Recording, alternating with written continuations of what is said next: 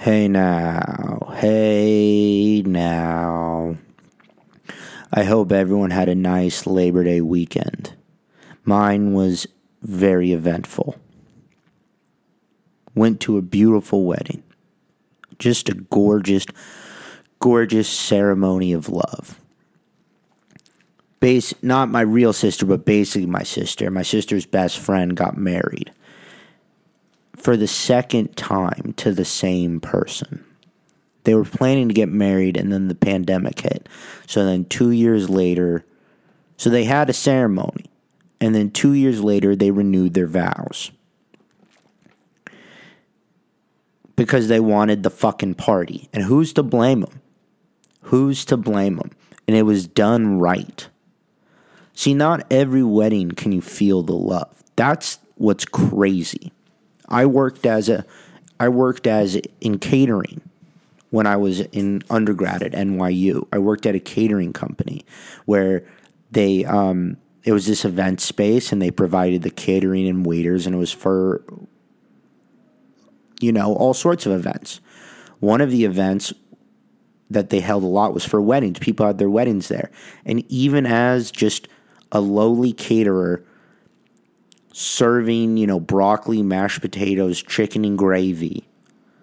Some weddings you could feel the love, and other weddings you couldn't feel the love. You felt an absence of love. I guess some of the weddings were more transactional. And I've experienced that as an adult going to weddings. Some of the weddings are um, you feel the love, and other of the weddings you don't feel the love. In the weddings, you don't feel the love. It's upsetting because it feels like bullshit. You're like, fuck.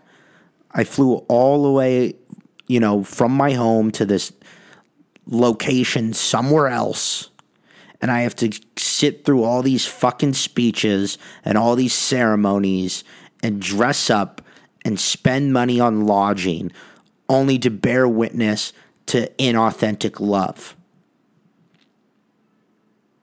And so after those experiences, I get a little down on weddings. But then when you go to a wedding and you feel the love, you can just feel it. You feel the love between the couple. You feel the love between the people there. The people they invited are all just kind of from a similar cloth. You know, there's everyone's moving from the heart space. You can feel that shit. And that's energy. That shit is energy. And the energy comes from the place that was in the it was in the woods of Mill Valley.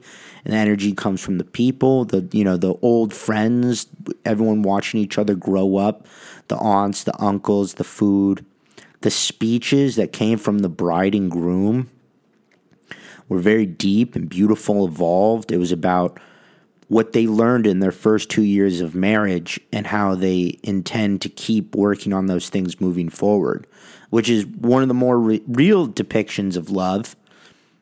You know, it's it's it's the middle. You know, it's the middle. I guess a first wedding is almost re-celebrating the beginning, the first, the initial spark of love. But the after the two years, them talking about it, the middle that was really beautiful. So it was very moving. I was, you know, I was shedding joyful tears throughout the whole thing. It was very moving. You know, it was just energy. It was just energy. The the wedding we went to, the um the bride's older brother passed away at a young age. He was it was he was in his tw- he was 24. He was like a brother to me. Very sad, very tragic event. But you could feel him there. And you could you could feel his his pulsing vibrational energy within her and her parents and in the space and it's a knowing. It's a knowing that he's there. You can feel it. And this is such a truth for people who've um, lost someone. That you, they're always it's comforting to know that they're always around and it's not a delusion. it's not a delusion to have the company of someone you love who's lost. You can feel them. People talk about that all the time. You feel it. It's a universal human thing. You feel them with you. So that's that's comforting. Just I'm just got me thinking about energy. I go to a yoga studio that's on my block three times a week. And, you know, I, I'm doing it because I'm not surfing every day, and I'm a. It's just the type of working out that I attract. I'm attracted to. I like the flow. I like the flow. I like you know a, some of the spirituality to cut the pain of the experience of working out. I like the community. I like the convenience. In the yoga studio, no matter what teacher teaches the class, there's they they run you through the same program. It's the same three act structure. They each teacher you know gives a little talk, a little a little their dharma talk, a little bit of their sermon, what they're thinking on, and then they do some opening exercises to kind of warm the body up and each teacher can do whatever opening exercises they want. And then it goes to the middle and the middle is the same routine throughout any teacher. And then the end it's the same stretches maybe in a different order but it's really the same throughout all the teachers. They kind of have to teach the same flow. There's little variations but it's the same sequence of positions and they do the same breathing pattern. You know, it's the same amount of breaths for each each thing. And what's amazing is is that even though each teacher is doing the same thing, the the the two women who created the studio, their classes hit so hard. And when I say hit so hard, they're so afterwards you're so impacted. It's um it's a really, and you know, beautiful and intense physical experience. And then the teachers who are, you know, one level over them are really good too. And then the beginning teachers, it's a mess. It's it's a mess. But if they're all doing the same sequence and they're all counting the same breaths, what's the difference between the teachers? And that's energy. It's the energy of each teacher that's creating the different experience. And the energy is just the product of their entire life experience. It's their entire flow that gets them to this point of where they're communicating through their vibration. And the yoga is the vehicle for which their vibration travels. The same thing happens in open mic comedy or in comedy in general. Some open mics are better than other open mics.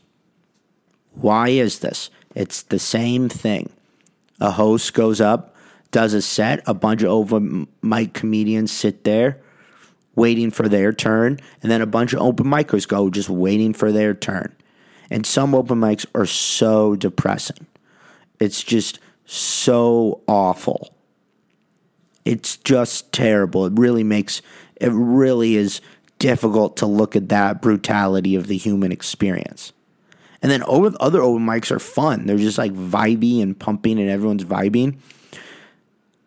And it really has to do with the host. The host makes all the difference, just the person who's running it. Their energy powers it and creates a beautiful space that makes you want to go to it. Same structure, just energy weddings, energy. So that's the vibe I'm on. That's the vibe I'm on. I'm it's a it's an energy vibe. And so it's you know, it goes back to the Lauryn Hill lyric. How you gonna win if you ain't right within? You know? It goes back to like the old, old, old philosophies. Like if you just do the textbook moves, your individuality will will come out. So that's one thing I want to talk about.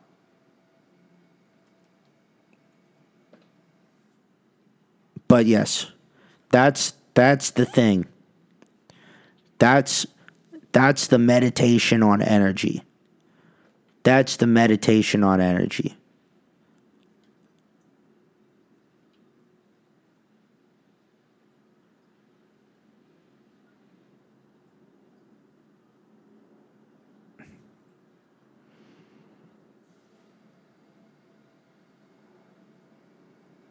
Yeah, and that's and that's really that's really what I want to do today. That's really what I want to do. It's I'm taking a short day. I'm taking a short day. That's what I wanted to talk about. It's a quick it's a quick 10 minuter. It's a quick 10 minuter. That's what I want to say. My apartment is a fucking mess. It's good to be back with my cat. Tonight I'm going to make a tomato sauce that my friend shared with me that I've been wanting to make for a long time. And I'm just going to heal up. I'm going to get back to center and then next week I'm going to return to my to my program. Um